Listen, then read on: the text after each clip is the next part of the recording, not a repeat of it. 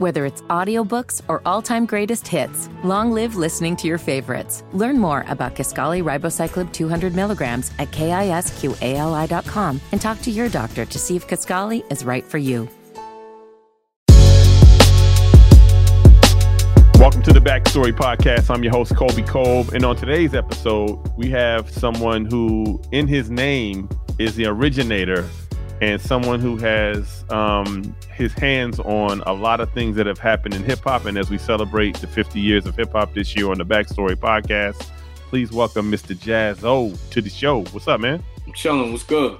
Your story is so interesting because you have a lot of history in the business, but you have a very unique perspective because you were really a part of the early days in hip hop and grew up in Brooklyn, just seeing hip hop being born in New York City and becoming a rhymer yourself. So talk a little bit about just the the early days of hip hop growing up and your connection to being an MC and your your process to becoming an MC. It was a time when the the type of music was new.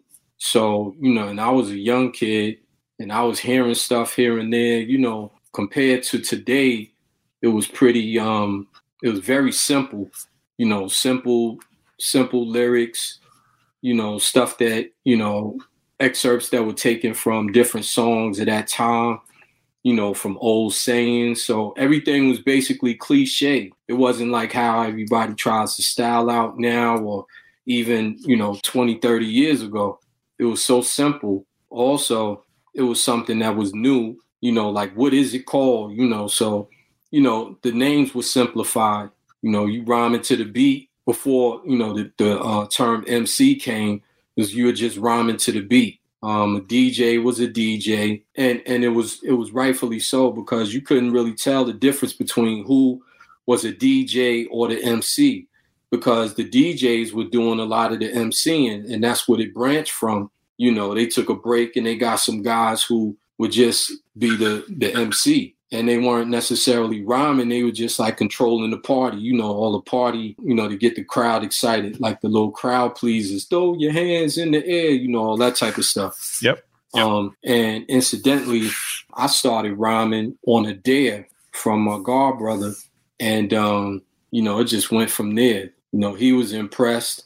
You know, I didn't really care, but he was he was so impressed and that was the only thing that had an impression on me. And I was like, let me do it some more. You know, let me write another rhyme. You know, after a while, I started writing rhymes and the word got out, you know, as it does in the projects. You know, everybody, it's like a small town. Everybody finds out. You know, as soon as you go to the bathroom, everybody knows. So, you know, the word got around. You know, I started rhyming. You know, we had Marcy Center. We had one on each side of the projects. And um, you know, I started rolling with, you know, uh, DJs. You know, my first DJ was this guy I went to school with, you know, like a brother from another mother, uh, my man Steve, you know, may rest in power, along with my god brother, Eric Oliver. So basically, you know, we started, you know, we started um KG, uh, DJ Cool KG.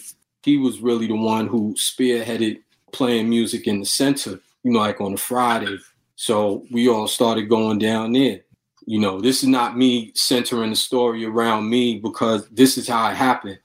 You know, I became like well known because the word got around like, yo, this dude is good. You know, we don't know what he's saying all the time, but he's he's good. And I became an attraction. They used to come to Marcy Center to hear me rhyme. People that I went to school with, you know, in, in um, elementary school, that found out I do that, you know, they became fans and it was weird. Well, your style was different though. So you you talk a little bit about your style of rhyming because at that time you were completely different from any other type of MC. So you definitely would have stood stood out because it was just different and it was the early days. But what what what would you coin the style of rhyming that uh, you were doing? Back in the beginning, I have to admit I was rhyming like everybody else because I had to adapt into whatever style I was gonna have.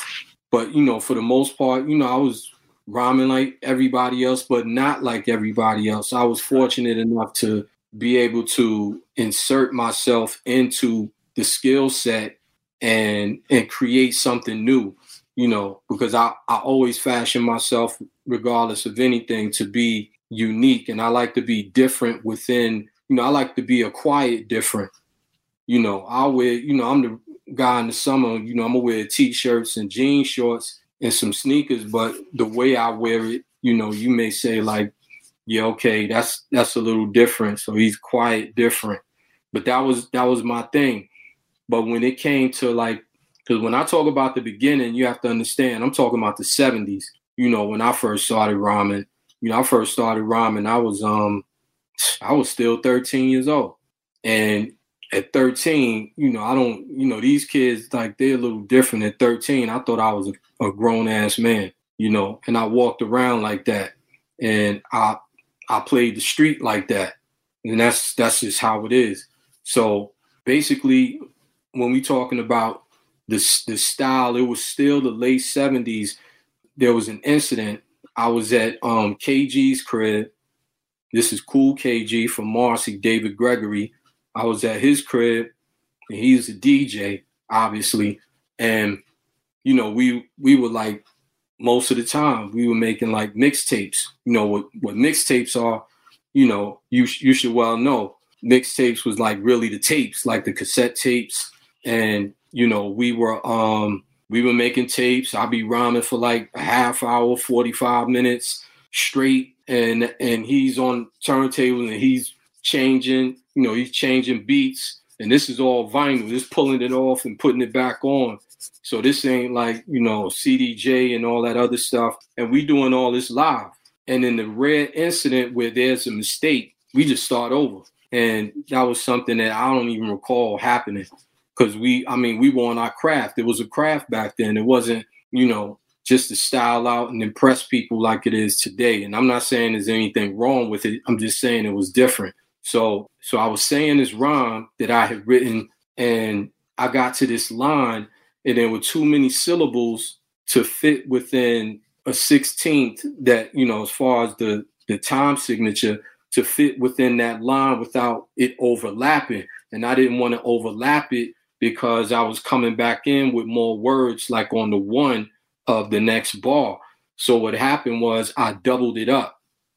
I said it faster yep. than you know than normal. And after we had done the tape and we were listening back, KG kept going back to that same part. And he was like, yo, you should do that more. And I was like, okay, you know. The same thing that happened when um I was doing I, I started doing it a little more. I did listen to him. And this was after Jay Z and I had met and we started writing stuff together, routines and everything. And you know, when you hear him talk about the um, you know, banging on the kitchen table with the cereal and the Haagen Dazs ice cream, you know, us being high on sugar and all that. He he mentioned the same thing. He was like, "Yo, you should do that more." And then he started incorporating it more into you know, into his rhyme style. In 1985, which released in 86, we did a song called HP Gets Busy. And um, it was with uh, Almond Joy and Easy LD, two brothers who were actually KG's cousins from Long Island, Errol and Jason Ward. In an attempt to make this long story a little shorter, we had done a song called HP Gets Busy where Jay and I were exhibiting that, you know, just little a taste of, you know, what today's is I call, and for years I coined the triplet style. So then Jay Z had mentioned like later on, this is fast forward to after we came back from from London and you know I was opening up for uh, Jody Watley for like five weeks, and I was about to start working on my sophomore album. So Jay had mentioned he was like, we should do a whole song with that style.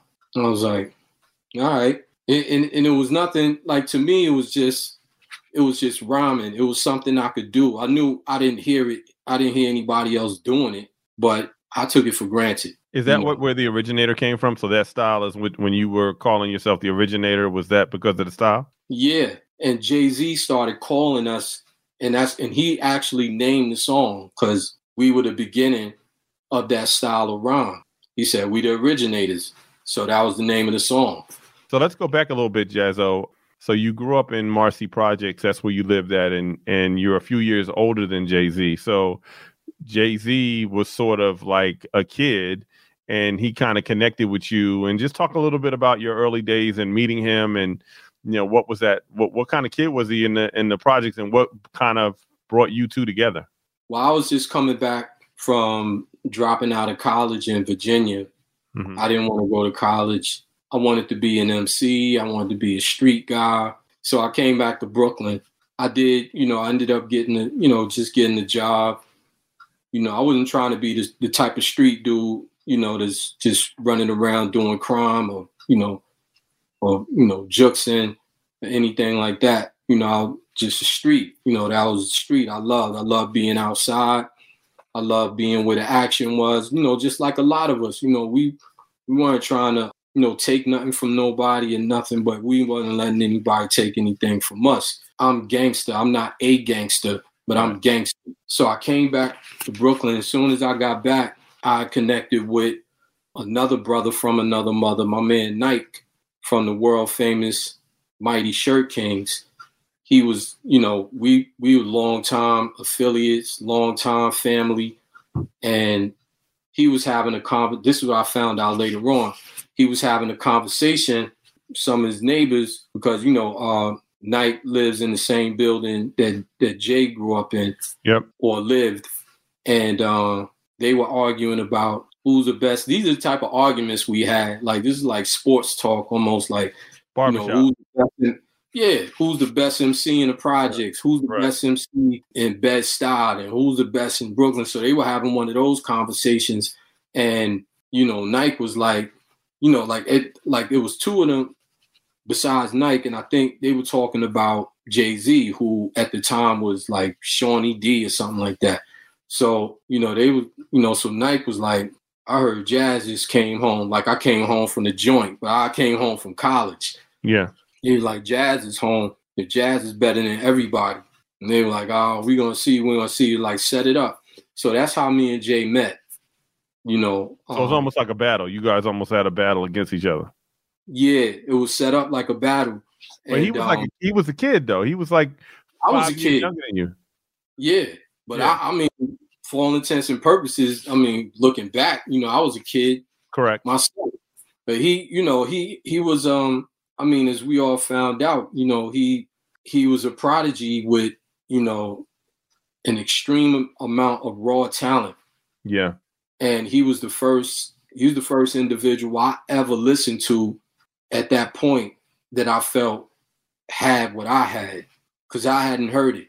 And was he you know? at that moment like totally memorizing his rhymes and not writing them down? Was he at that level? Oh no, we wrote we wrote rhymes. We okay. wrote rhymes, and it was something that I feel both of us had, had always had the intelligence to do but we just didn't do it, you know, because that was the thing. The thing was that was the modus operandi. Mm-hmm. You come up with a thought, you come up with a concept, you go get a pen and a pad or a piece of paper, anything you could write on, and you write a rhyme. That that's what you know being an MC was, you know. So um later on, you know, it became more of a thing, you know, where you do this and you do that, you know, and some people just they went off the top of the head with a lot of stuff. Me personally, I like to think before I say stuff. So, you know, I was basically I was the um I was to come up with a thought and write it down. And so was he back then. So you guys as rappers starting off with a, I guess a battle, you then become friends. Talk about what makes you almost an originator as well was like record companies started to pay close attention in that time period. It was a very very fertile time for rappers, and right. a major company who had not jumped into rap yet, although all these other companies had jumped into rap, signed you to a deal and then say, "Hey, man, come to London to record the album." So, what was that like for you? Like, a to sign a deal, and what kind of what kind of deal was it? What kind of money did you get? And then you're going to London. That must have been like, you know, like mind blowing for for a kid from the projects. Yeah, it was. It was. But I was ready. And I also want to mention that Jay-Z and and me meeting, it turned out that it wasn't a battle at all. I mean, I battled, and before I ever met him, you know, I had battled before, and um, I didn't get anything out of it because I came into battles already knowing that you know. I know it sounds it sounds it is what it is. I already went into battles just by knowing or hearing the individual that like I'm gonna smash this person. Like they can't do nothing with me. You know, I don't even have to talk about them. I ain't got to talk about their mother, their sneakers, if they leaning, if they got their last jump shot in them or something. I ain't have to talk about none of that. All I had to do was talk about myself and the way I explain who I am and how great I am. And that's how I did it. McDonald's is not new to chicken. So maybe stop questioning their chicken cred and get your hands on the McCrispy. Juicy fried chicken, buttery bun, unmatched pickle to chicken ratio. Yeah, they know what they're doing. In fact, we can honestly say they're not new to chicken, they're true to chicken. The McCrispy. Only at McDonald's. Ba da ba ba ba. This label signs you, a major label, uh, Yeah. To a deal, and then they're like, "Hey, come to London to record your album." You know, talk Yeah. a little bit about what made you want to sign with this company, and what kind of deal was it? And this was was this your first big payday? Yeah, it was. It was two hundred seventy-five thousand, and when I saw the contract and I saw the the budgets for each, you know, because it was originally they signed me for four albums with one irrevocable option to renew. So that technically that meant five albums if Right. everything went the way everybody expected. And that was a good deal. And going to London, it was it was kind of I felt like that part was kind of corny because, you know, especially around that time, you know, it was 89 and actually it was 88. Hip hop was starting to flourish. With that came the advent of a lot of new studios and some of the more established studios catering to um, rap artists. Yeah, So it was a thing, and I was like, why am I going all the way to London? You know, I could do that right here. where the magic know- is happening, where the people are making all this great music. Exactly. And it just so happened that I had done the pre-production on just about all of the tracks on my first album in D&D Studios, in which D&D had never done hip hop. They never had a hip hop session, a hip hop oriented set, none of that. Yep. Because Doug Grama and um, Dave, they asked my management, they was like, why does this guy need to rent a drum machine, a MIDI keyboard, and a turntable? Because they didn't even have that available. You know, they were doing like bands and stuff like that. So they didn't even have that available. And my management was like, we don't know, just get it for him. So that was like my little MIDI setup. You know, it's an MPC 60, Korg M1 keyboard, and a Technics turntable, and I did the rest. It was exciting going to London, but at the same time, I thought it was corny because once I saw those um dollar figures, you know, I was like, okay, let's go. And so and so in going to London, you know, I asked Jay, Jay was with it. And Irv Gotti. Yeah, well, we had just we had just met Irv, and at first Irv was reluctant, and we don't talk about that. He was reluctant to go. Obviously, he ended up going, and the reason why he ended up going, and a lot of people don't know, so you getting an exclusive, is that my man KG. I asked him before I was getting ready to, you know, the flights were being set up and everything else. I asked KG. I was like, "Yo, going to London, record this album. You know what I'm saying? I was basically telling them, nigga, we made it without telling them that. you know what I'm saying?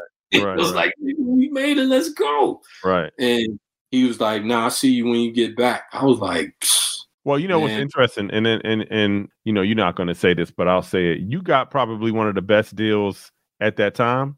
oh man, I had the best deal at that Yeah, you had the best deal. Nobody was walking with yeah, you. no, I ain't got I won't hide that. I'm, It's nothing to Yeah. be ashamed of, and it's nothing to, you know, I'm not boasting, I'm telling the truth. Your label was late to the party, so that's a benefit to you because they saw Yeah. all the things that were happening. They was like, "Oh, we got to get a rapper. We got to get a rapper," and so you got the, the bigger check in that moment. So Yeah. kind of cool for you to get it what did, when you got the money? What did you do when you got that check? What was one of the first things you did? Well, I didn't get the check. That was the budget. The budget. So you, So you they didn't- advance. They didn't give me right. They didn't give me Yeah. 275 here, do whatever you feel Right, like right. doing.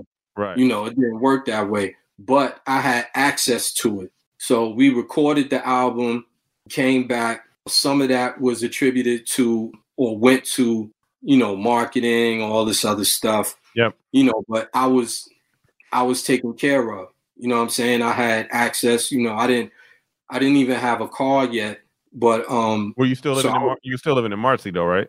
For a second. Yeah. For a second, like three, I think like three to four weeks after I came back from London, I moved, you know, being a street dude and understanding what type of uh, business situation I was in, I just thought it better that I not be there. I could have stayed and, and fought all type of wars. And nobody Wow. really knew what the money you you made yet, anyway. So it was good. That Nah, there was no internet. There was no internet or nobody to say, you know, Jaz-O just Exactly. signed a two hundred seventy five thousand dollar deal. So you um you, make the you make the album. And I had had Irv on the podcast last year, and he talked a little bit about that experience, first time going to London, and it makes more Mhm. sense now because at that time in New York, everybody was super tribal. So you guys were Brooklyn guys, and he was a Queens guy. So that, Mhm. that was like a, that, that didn't really happen that way. Like it was literally everybody stuck stuck to their boroughs. So now it makes sense that the two Brooklyn guys take the Queens guy to London. So you come back and you and um the first single that you released from that album is Hawaiian Sophie. We all know it. It was you know um your first hit song, and then you uh, got Jay Z on the song. Talk a little bit about that experience of putting your first song out and how it changed your life.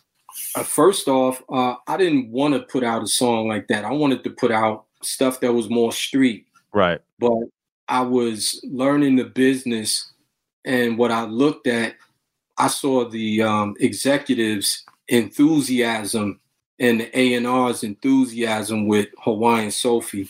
You know, there was a novelty song. It have a great look for video.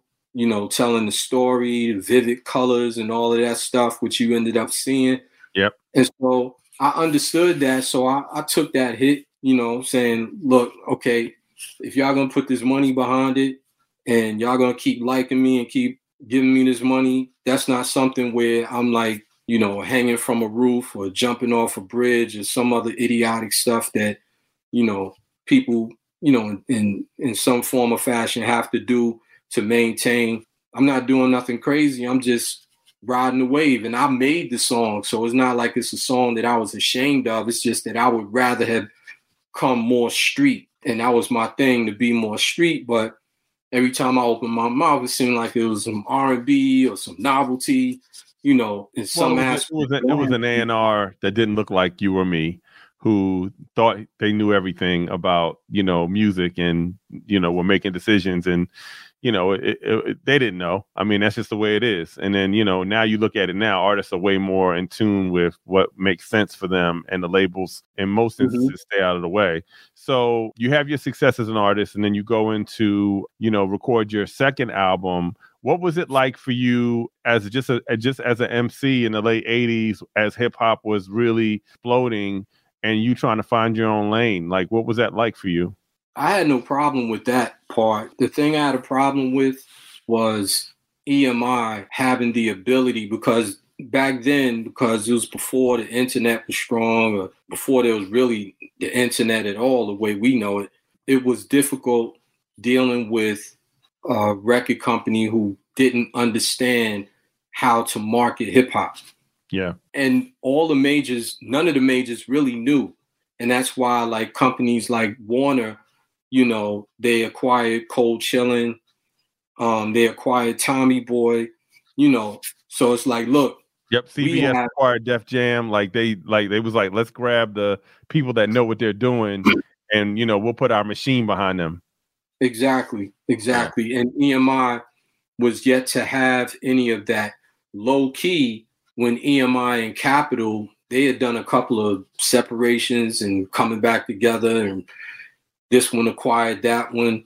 But low key, they were they were doing the distribution for a lot of West Coast stuff. Which was just getting started, so it was like literally Yeah, what's happened like, into 'cause New York was way ahead of the West Coast, but there was like, and a lot of those artists were very quirky and and novelty. Right. And then all but also, you know, you had who was that the NWA was signed to? Was it priority? Yeah, priority, yeah. Mm-hmm. Yeah. Capitol distribution. Yeah.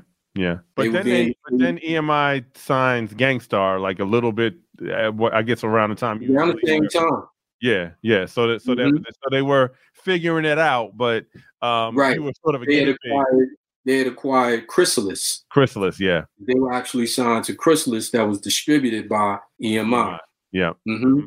What I learned about you was that you then kind of got more into the production side of hip hop in the early 90s, which I always call that the renaissance period of hip hop. That was a that from, you know, 1990 to 96 was just such an explosive time for East Coast hip hop talk uh, uh, about uh, your production side because you started actually doing demos with artists that are now household names, but you were sort of the, the creative to help put their stuff together, and that that was uh, the next the next part of your career. The collaborations with Jay Z that was the easy part. The difficult part was when when I actually started doing that. I had just come back from Atlanta and it just so happened the first and only person I could call at that time was Jay. I called Jay. I was like, yo, man, you know, I'm at the airport. You know, I I gotten a night flight and I didn't even have a plan B. You know, so Jay stopped what he was doing, picked me up at the airport, and um, from there, you know, I was I had to get it out the mud. I went to the places that I knew. So it's on a creative level. You know, I started. I went to see uh, Dave and Doug at D and D Studios. You know, like, hey, where you been? Blah blah blah. And I told, you know, I talked to. I sat down a lot more with Doug, and I told Doug like, yo, this is what I'm doing. This is what I'm setting out to do. And a lot of people don't know this, but when I first got back, this was like '93 or something like that. Mm-hmm. And um, there were times that I had to walk from, and I have no shame because I, I got a lot of pride, but I have no shame about this. I had to walk from D&D Studios, which was 37th Street between 8th and 9th in Manhattan, back to Brooklyn. Over the Brooklyn Bridge. Not even over the Brooklyn Bridge. You got to get down from 37th to downtown Manhattan. Right. And then and then get to the east side of Manhattan and then yeah. go across the bridge. Yeah. And then yeah, so that was some miles. At night, late at night. Yeah, like yeah. umpteen o'clock in the morning. Yeah, New York was a wild place back then, man. Yo, and but I mean, I wasn't worried about that part. The part I was when I had this, I had this tan bag with about a stack like this of vinyl, and in the in the pouch that was in front of it, I had the um I had the little the floppy disks, you know what I'm saying, that I put in, you know, the MPC. So that's what I had. And that's what I carried. I put on my shoulder and I get to it. I get back home. And it, it was rough. That was a rough time, man. So talk about the demo. So you go to the studio and then you start working with I understand you work with the LOX. you work with Mary J. Blige. This is before we even knew who these people were. Oh no, nah. Mary, Mary J. was was established, and I didn't work with man. I, I think I did a, a remix that never released mm-hmm. uh, on Mary, but Mary and I never worked. I, I, don't, you know, it's the same thing with girls. Like I don't, I don't claim them. If I if it ain't happen, I don't claim it. But I ran into and, and shouts to Mary and shouts to her career. What happened was I would come in contact with so many people because D&D became and I, I got to take some credit for that right now. You know, D&D became like the mecca of where you record because there were studios and I'm not trying to be funny, I'm just being honest. There were studios that had um, more experienced engineers, um, more um, high tech equipment, you know, that people could go to but the prices were reasonable at D&D and you get that certain sound, you know, that analog grungy sound. It was Somebody, there was, there was an album. They had done an album of D&D um, at some point in the 90s. Yeah, the D&D, D&D project. I was D&D on project. it. Yep. Mm-hmm. Mm-hmm. Yeah. I did a yeah. song on there called Stone to the Bone. So yeah, I ran into the LOX out. I met Dave. This is Joaquin and D, uh, Ruff Ryders. I met D before I met um, Joaquin, and what happened was they had the A room that was like the top top tier room. They had the B room that um, DJ Premier made famous because that was his favorite room, and they were building another room that they were going to call the D room. And I always wondered, like, why won't you just call it the C room? You know, and they like, no, this is the D room. So I worked out a situation that I had when if nobody booked it, in which rarely people booked it because it was still under construction, I could go in there and work out. You know, so I was in there banging out beats and this, that, and other. So incidentally, I started seeing D come in the studio, you know, and I don't know what sessions he was doing, but he heard something that I was doing in in that room. In the uh, it was like a pre-pro room, pre-production room. He said, "Man," he was like, "Yo, that's hot." He's like, "Who's that for?" And I was like, "I'm just making beats. I'm just banging shit out." And he was like, "You know, I ain't gonna discuss the numbers and all that stuff, but we made an agreement." And so he was like, "Yo, I got some people coming in. You know, I want to let them hear it." And I guess about five, five or six minutes later, from us talking about that, Styles P and Sheek Louch came in the room. And they was listening to it. D was like, "Yo, yo, say something on that." So they start rhyming. And I was like, "Okay, okay." And he was like, "Yo, we ain't gonna be bugging you if um he said he'd be in like 20 minutes. So like a half hour later, they was like, you know, it's cool. Like you come in too, boo, boo, boo. I was like, I don't care. And um, Jada came. He was listening to it.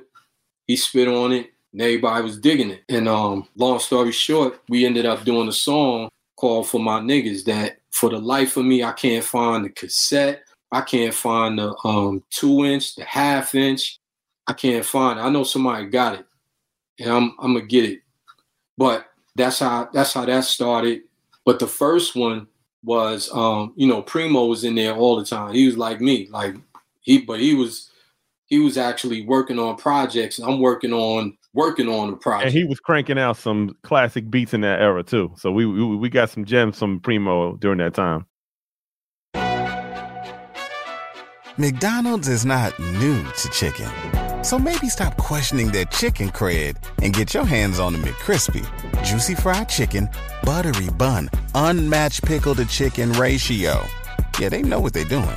In fact, we can honestly say they're not new to chicken, they're true to chicken. The McCrispy. Only at McDonald's. Ba da ba ba ba. Oh, yeah, most definitely. Most definitely. Not just and, a Gang Starr, but just in general. He was he was in general. Yeah. I love Primo beats. Yeah. Yeah. So he he he stepped in a couple of my, you know, my beat making sessions too. And he was like, yo, man, you'll hear about that later when I get him in front of a camera. But um he was, you know, he said like, yo, I got um I got this new group and he wanted to see if they they like this beat that I had. But we did a we ended up doing a song called Forgive My Sins. Mm-hmm. We went on to like doing other things. Um, Primo's management, he he started he contacted me and I started doing uh, songs with other artists, artists from Europe, just started producing and that was sort of my resurgence, you know. And you know, Jay heard about it. Jay started listening. We were at a video shoot with uh, Sauce Money for his project. We were around the um, Manhattan Bridge, and I was, uh, you know, Clark, DJ Clark Kent. Every time he see me, he like, I know you got something on you. I know you got CD, because that was the thing back then. Like, you ain't no real producer. You ain't trying to, you ain't trying to get money. You ain't trying to sell no beats if you don't have your stuff on you, on ready you. to play. Somebody got that's, you know, that's in New York. You never never know who you cross cross paths with. Exactly, and you could bet that eight times out of ten during your day, if you outside, you're gonna run into people, and yep. somebody gonna be looking, especially if they know you got some goods. They, you know, they're gonna be looking. So he saw me out there, and he was like, "I know you got something. What you got?" So we went in this car, and we played this beat in particular I played him like three or four beats, I think. and um, I played him this one in particular, and it became in my lifetime the Big Jaz remix because when he hears something, he was like Jay's unofficial A and R around that time, and he was like, "Yo, Jaz got something." So by the time we got around, we ended up around 560 State Street, and um, I was in the car with Jay. He was like, "Yo, I want this one." He's like, "How does sound to that?" And he was saying it's wrong. I was like, "That's crazy." Well, and this was a time when he was sort of still hustling, though, right? Wasn't he? Wasn't he hustling at that time? Man, you ain't gonna get me to say nothing like that. if he was, wasn't. All right, so okay. But Clark Kent was working at Atlantic, and mm-hmm. he had signed original flavor, and Jay was on their uh song. They were he was on two songs on Can. I album. get open? Can I get open? Which was really the triplet. Uh, was the first time we heard the triplet sound. You know, with that project, and then that song mm-hmm. did actually very well across the country and then he left to you know, really pursue his own thing with Roc-A-Fella. So talk a little bit. So in my lifetime was the one where they went to where they went to the Caribbean to film the video on the yacht, right? Yeah, we were actually in St. Thomas. Yeah, which was for an artist, and I always I told this to Jay many you know many years ago. You know, for an artist that was not signed to a major label, like he was doing major label oh, big. outlandish. Yeah, yeah, it was, and that was, you know, they wasn't drinking forties; they was drinking Cristal on a boat.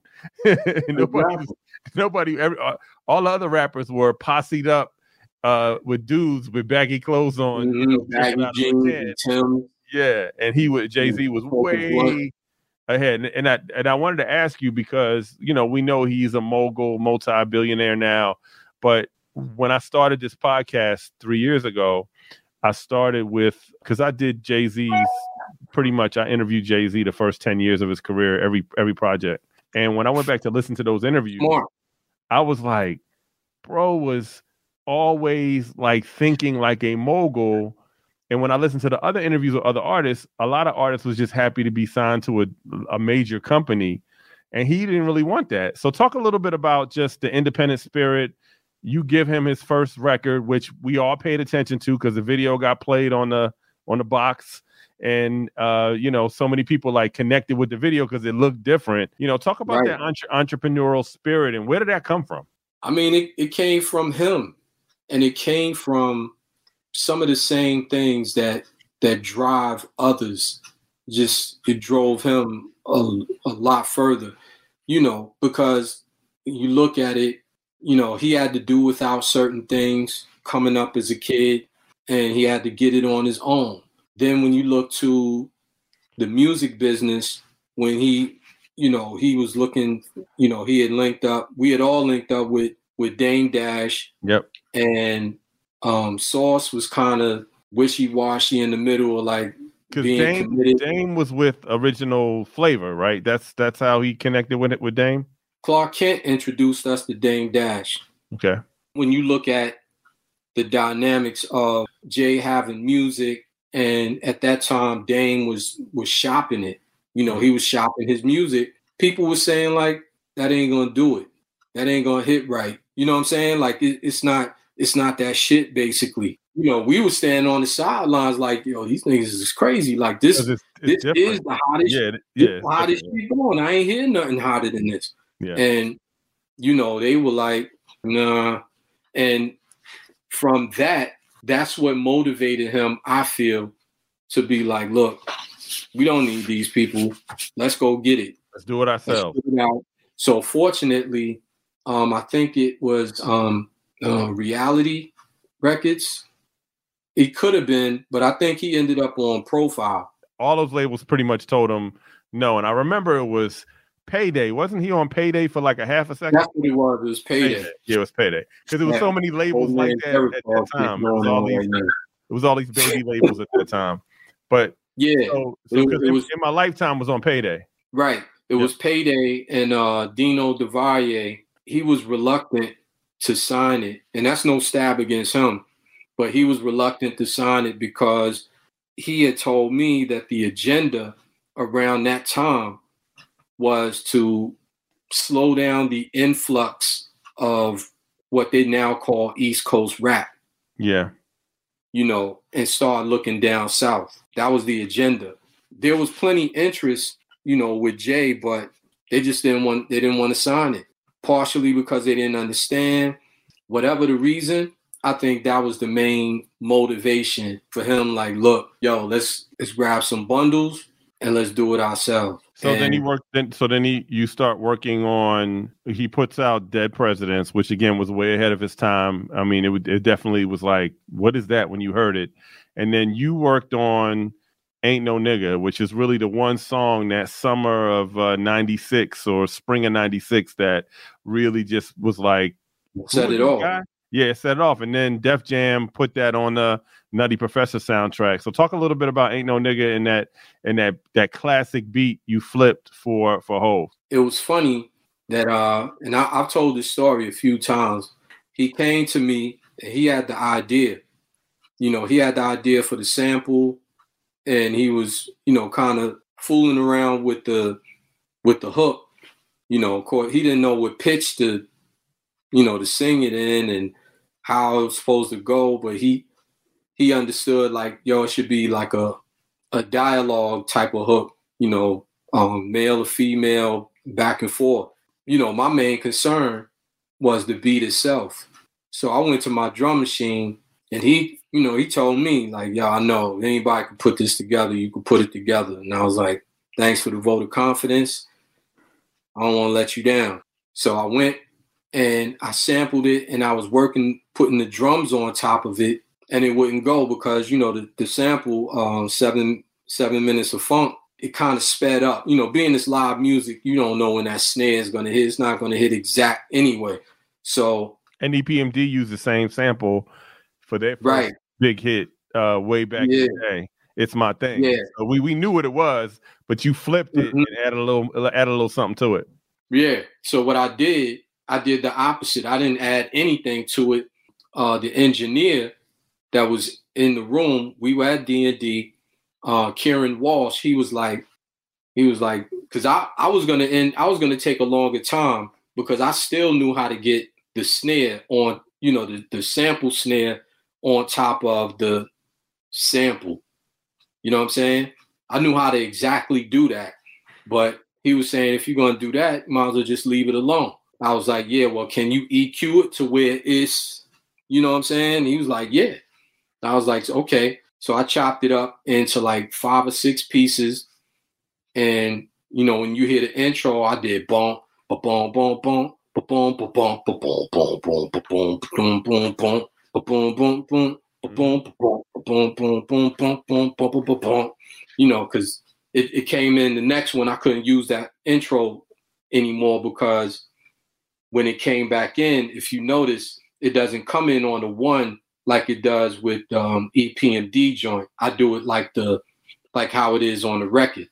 How it goes boom boom boom boom boom boom boom boom before the one. So that was that was that. And I did that live on the drum machine pads on the MPC for like five and a half minutes. And that's what you hear when you listen to Ain't No Nigga, me going boom, boom, boom, boom, boom, boom, boom, boom, boom, boom, boom, boom, boom, boom, boom, boom. And that was it. McDonald's is not new to chicken. So maybe stop questioning their chicken cred and get your hands on the McCrispy. Juicy fried chicken, buttery bun, unmatched pickle to chicken ratio. Yeah, they know what they're doing. In fact, we can honestly say they're not new to chicken, they're true to chicken. The McCrispy. Only at McDonald's. Ba da ba ba ba. So that's that comes out, and then you know, in June of 1996, Reasonable Doubt comes out, and it is an instant success uh, globally. What were you thinking when you saw? Because you knew Jay Z. Again, you guys were kids in the projects, not even 10 years earlier, right? And here you are, like on the precipice of a classic debut album, which every artist would dream of. And at a time and an era where so many artists had that first one was that one. You know, how did it feel? Because that's your guy. You from Marcy. You guys rhyme together. He worked with you on your first project. What did that feel like? It was fascinating, and it was uh, it was great. That's all I could say. Like, and I was proud. I was proud because I was proud of the fact that what I set out to do for myself and for him, that it was coming into play. It was coming into a reality that you can see. And I always said it in interviews as far back as I can remember when they would ask me about Jay Z. The question that will always come up, and it tells you, it gives you a sign of like the mentality of people. They always ask me, why did you help him like that? Why did you do all this that you did? I was like, yo, are you people human or something? That's what I was saying in my head. I was like, that's what we supposed to do. Yeah. When we get when we get up, you know, we we bring our people up. Yeah. You know, they coming with us. What's and you helped point? him too. You gave him that trust me, that experience when you got signed to EMI and going to London and being on that album and touring around, that really was an eye-opening experience for him as well. About man, I, I really want to get into this. I want to do this. I mean, that that you you offered him that lane. That doesn't really happen for kids in the projects. Like that that that was a that was a good blessing. It doesn't happen often, and and that doesn't happen often enough. And the times that it does happen, it should be more documented. Yeah, it should be documented more. I should say. It doesn't make sense. I didn't understand the question. I was like, "What else am I supposed to do?" I'm telling y'all, that's my man's. That's like my younger bro, and right. you asking me why did I help him? It did. It just didn't make sense. And my answer was always, I didn't want him to go through any of the stuff that I had to go through to get exactly. to a particular point. And I gotta admit, you know, my to the level that I did get to, it was rather easy. But the rigors I had to endure from that time on was was kind of ridiculous because I felt like I didn't get a fair shot late and then I, I blamed myself later because I felt that I didn't give myself a good enough shot. And I mean, this day and time, I don't think that was true. And it was a time when um, artists weren't really didn't have a say as far as like you communicated through your management and the management would go to these meetings at the record companies and so on and so forth. It was an unsaid rule. The artist is not permitted in these meetings which is BS. That's all. That's all. Yeah. So yeah. So like, even though we had the handle and we knew what it was on the street and what the people wanted and everything else, they didn't see it that way. All the administrative stuff, okay, y'all got that. This is what y'all do. But when it comes to the people and what the people want and our skill set and all these other things, these intangibles that you're not really aware of, y'all just looking at the black and red. It's like we got this but they didn't respect that back then. You know, now, you know, record labels are at a point where it's like we just give the um, artists a whole lot more freedom because they realize like, look, we don't we don't know that part. You know, let them do it. You know, and then the numbers speak for themselves. You know, these guys doing numbers and girls doing numbers. They're like, well, whatever they're doing, whatever they're saying, it's working, and it makes our job easier. So right. for the next couple albums, you then produce a couple of different songs for Jay Z. Then he comes with his third album, which was, a, you know, the biggest album he's had to date in my lifetime, Volume One, which is kind of named after the first song that you did. And then you do "Nigga What, Nigga Who." Yeah, I featured on it. Yeah. If Reasonable Doubt was a massive success, that album was even bigger. That was that's what the album that really made him a global a global artist at that point. And it boosted Reasonable Doubt. Yeah, for sure. I think sure. after that, Reasonable Doubt went like double platinum or something yeah. like that. So then after that, you guys have a bit of a falling out because then he's ascending to a, an unprecedented stature in hip hop that that no one else has ever done, and mm-hmm. And then you guys for a while aren't working together, and then you guys come back a couple of years ago after all said and done, and you have sort of a public coming together. So talk a little bit about that. Yeah, like and I've said this before, like, you know, people say, like, oh, you know, they talk about it as a beef. I'm not the only one that comes from a place like that, but coming from where I come from, beef is you behind a tree, you only got two left in the clip, and somebody busting at you. You behind a thin tree, that's beef. What we what we what was going on with us was not a beef. It was um, words passing through people who don't know what's going on. They just want to be. They wanted to be me. They wanted to be the guy that is closest. Because I, I didn't see our relationship that way. Because of course it, it wasn't. You know, but you had people around that they served the function, true enough, but they just wanted to be the man sitting next to the man. Yeah. And and that's that's where I was, but I didn't see myself as that.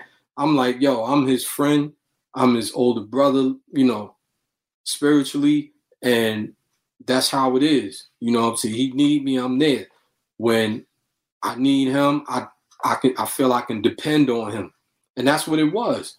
But all of this other politics and I don't know. You know, you know how it is. It's just like just like the workplace, you know, people competing and all, you know, just all this ass kissing, ass licking, ring kissing and and nonsense. And I, I wasn't I didn't want to be a part of it. And that kind of caused me, for his sake, to just like go somewhere else and, and chill out.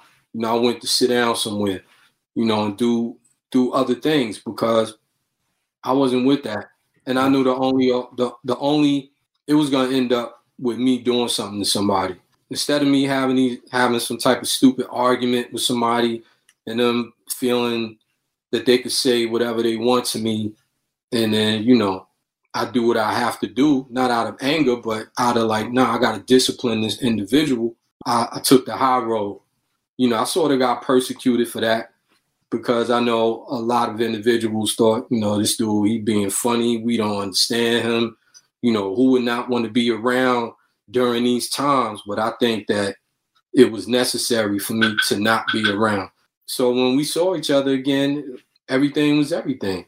Yeah. Because he understands. He understood. I think if he didn't understand at first, he understood after a while because, you know, I did plenty of interviews, you know, and people asked me, you know, and they would expect other things. You know, they expect you know me to start barking and feeding the energy. You know, yeah, yeah, trailing my hands and shit, yeah. all yeah. that shit.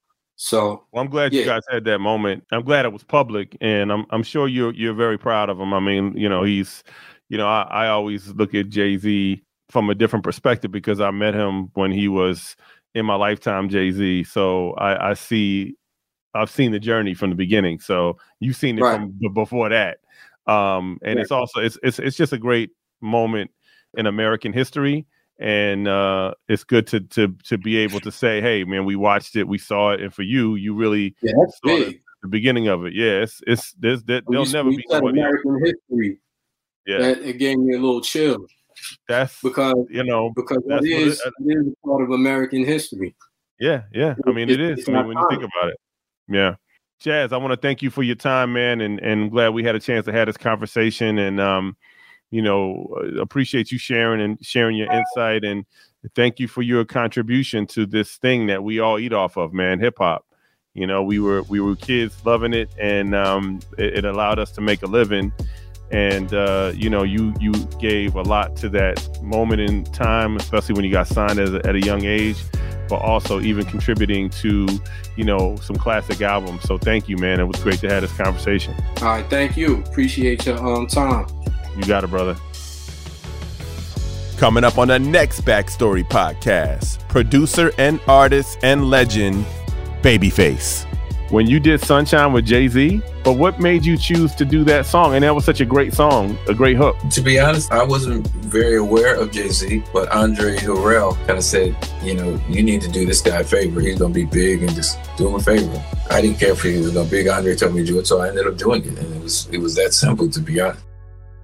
The Backstory Podcast with Colby Colb is an Urban One Incorporated, Reach Media, Pod is Good production hosted and executive produced by yours truly, Colby Colb, edited by Donkus. Follow us on Twitter at BackstoryPCC, on Instagram, Get the Backstory.